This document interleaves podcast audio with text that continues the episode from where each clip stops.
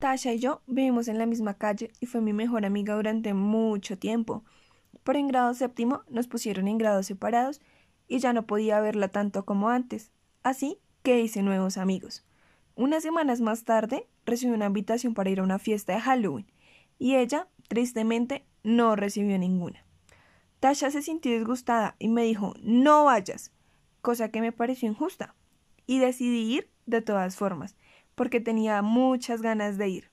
Después de eso, las cosas se pusieron muy feas con ella y en el colegio. Yo no sabía por qué. Mis compañeros comenzaron a evitarme y a reírse a mis espaldas. Luego de eso, vi mi nombre escrito en una página web y en las paredes del baño de chicas del colegio.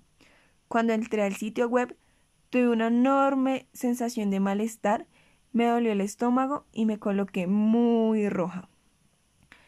Esta página web estaba llena de mensajes que yo le había escrito en secreto a Tasha, pero también habían algunos mensajes falsos escritos por ella misma, haciéndome quedar tan mal. Durante semanas y semanas continuó añadiendo más material y cada vez lograba más y más me gusta en las páginas de redes sociales, haciéndome sentir cada vez peor. Pero eso no fue todo.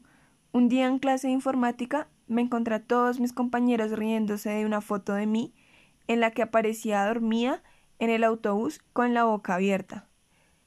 Yo ya no pude soportarlo más. Salí corriendo de la escuela y me fui a casa llorando. Mi madre, muy preocupada, llamó al director de la escuela y él le obligó a Tasha a cerrar la página web. Los padres de Tasha le hicieron ir a mi casa a pedirme disculpas. Y saben, sería bonito poder decir que la perdoné pero mucha gente ve esa página web y todavía pueden encontrar esas fotos si las buscan en Internet.